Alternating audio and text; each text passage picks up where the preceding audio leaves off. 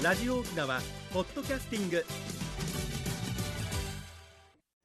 赤瓦長瓶のグブリーサビラ放送676回目の今日は12月の6日。内な組旧暦では10月の22日。羊の日やいびんや。さて今日は久々にね流歌の話しようと思ってるんだけれども、タイトルはね待ち合わせ場所はどことなっておりますよ、いいですはい。ね。、何の待ち合わせ場所かっていうとちびと。デートの待ち合わせ場所ですよなんかはい残りますね。クレさんは出てどこで待ち合わせしました？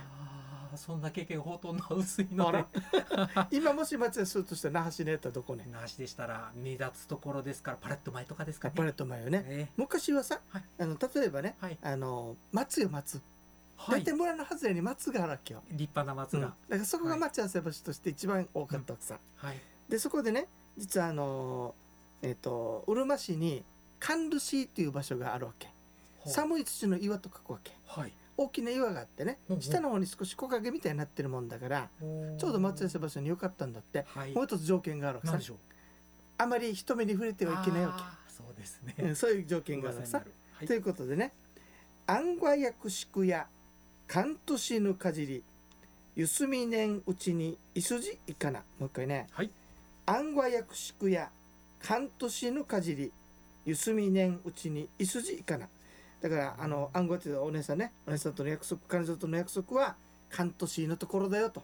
ねうん。ほらゆすみねんうちにだからはい。人に見れないうちに急いで行きましょうと。こういうのを歌い残したっていうのもいいですね。そうそしてね。えそしてやっぱりさ親たちが、あのそっち遊びに行くから、ーはい。行くなよっていう歌が残ってるわえけ言うわけ。はい。だけど行くっていう歌もあるわけさ。はい。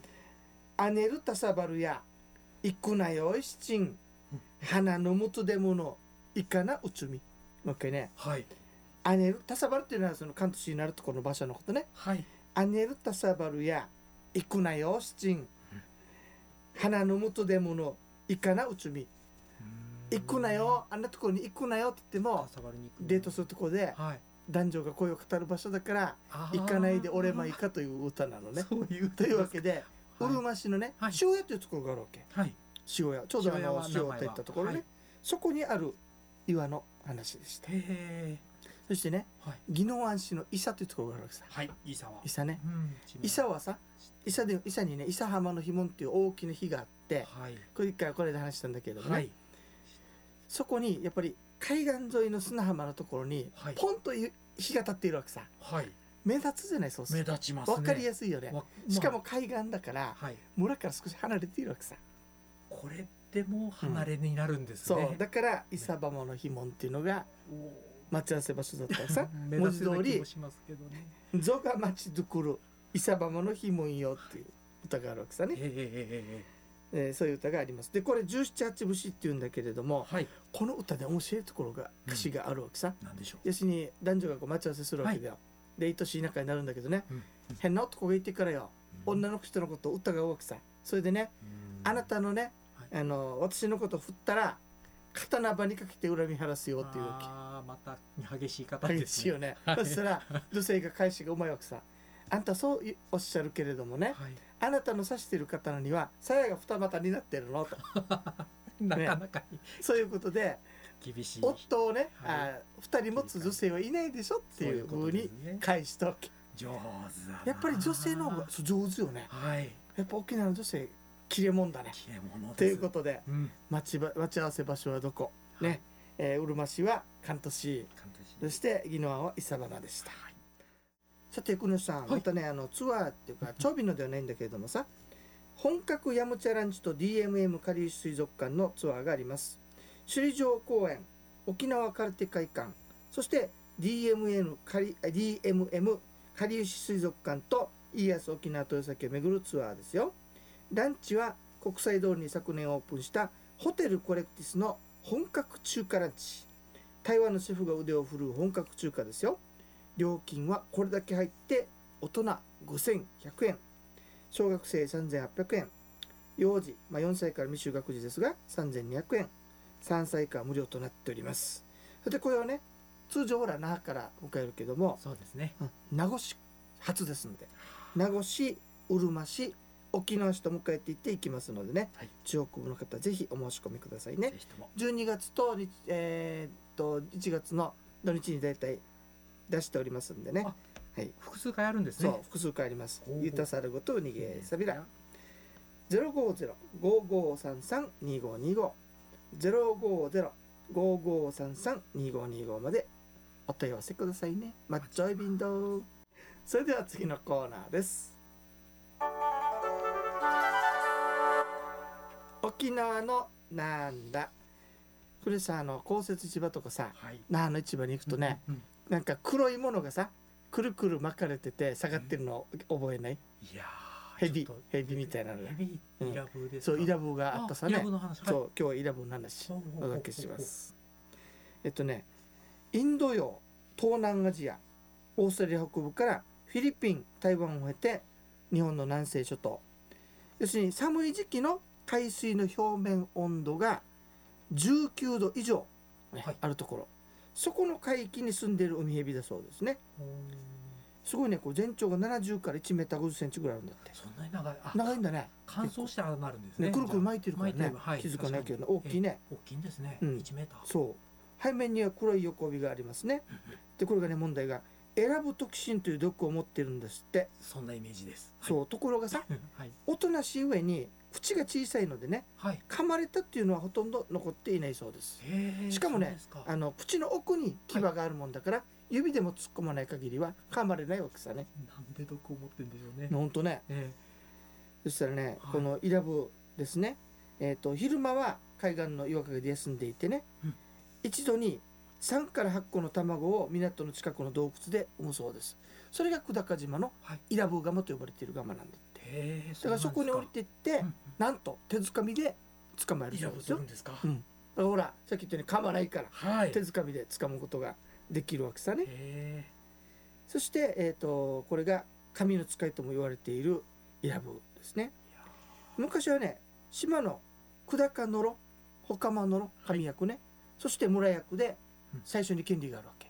えうん。一番権利があるわけさ、うんうん。でそういう人たちで三分していたそうですで捕まえたイラブは梅館屋というところで燻製にされてイラブ汁にしたり燻製しないで泡盛につけてはい見たことある、はいはいあります。はい。イラブ酒という形で売ってるそうですね、うんうんこれ王朝時代はだから貴重なねあの、はい。収入源だったわけですよ。ですね。ノロさん。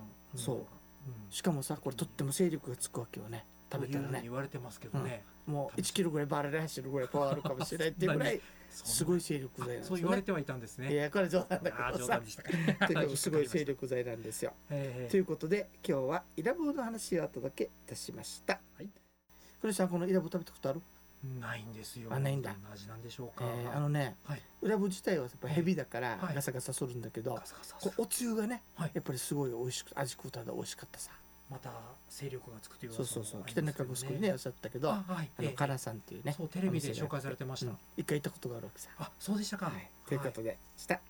それでは次のコーナーです。一に運動二にメモリン。私が私であるためにメモリン。一に運動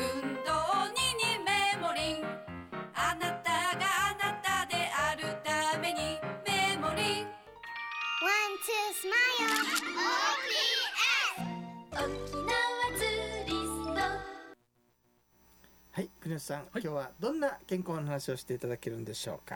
はい、ありがとうございます。人生100の時代をサポート、メモリンがお届けする健康ワンポイントのコーナーです。本日は認知症予防の8か条というお話です。えー認知症は日頃の心がけである程度予防できることが分かってきました。順天堂大学大学院客員教授、認知症の専門医でもある田平武史先生の提唱で認知症にならないための8か条がありますのでご紹介いたします。第1条年をとっても老化はするな。第2条脳機能のネットワークを増やそう。第3条運動趣味社会参加をすること。第4条ストレスを解消しよく笑うこと。第5条良い睡眠をとること。第6条楽しく食べようバランスのとれた食事。第7条お口をきれいにして育てよう良い腸内細菌。第8条サプリメントをうまく利用しよう、えー以上詳細は今後紹介していきますが、えーポッドキャストなら繰り返しお聞きいただけます。ポッドキャストもぜひご利用ください。本日の健康情報でした、ありがとうございます。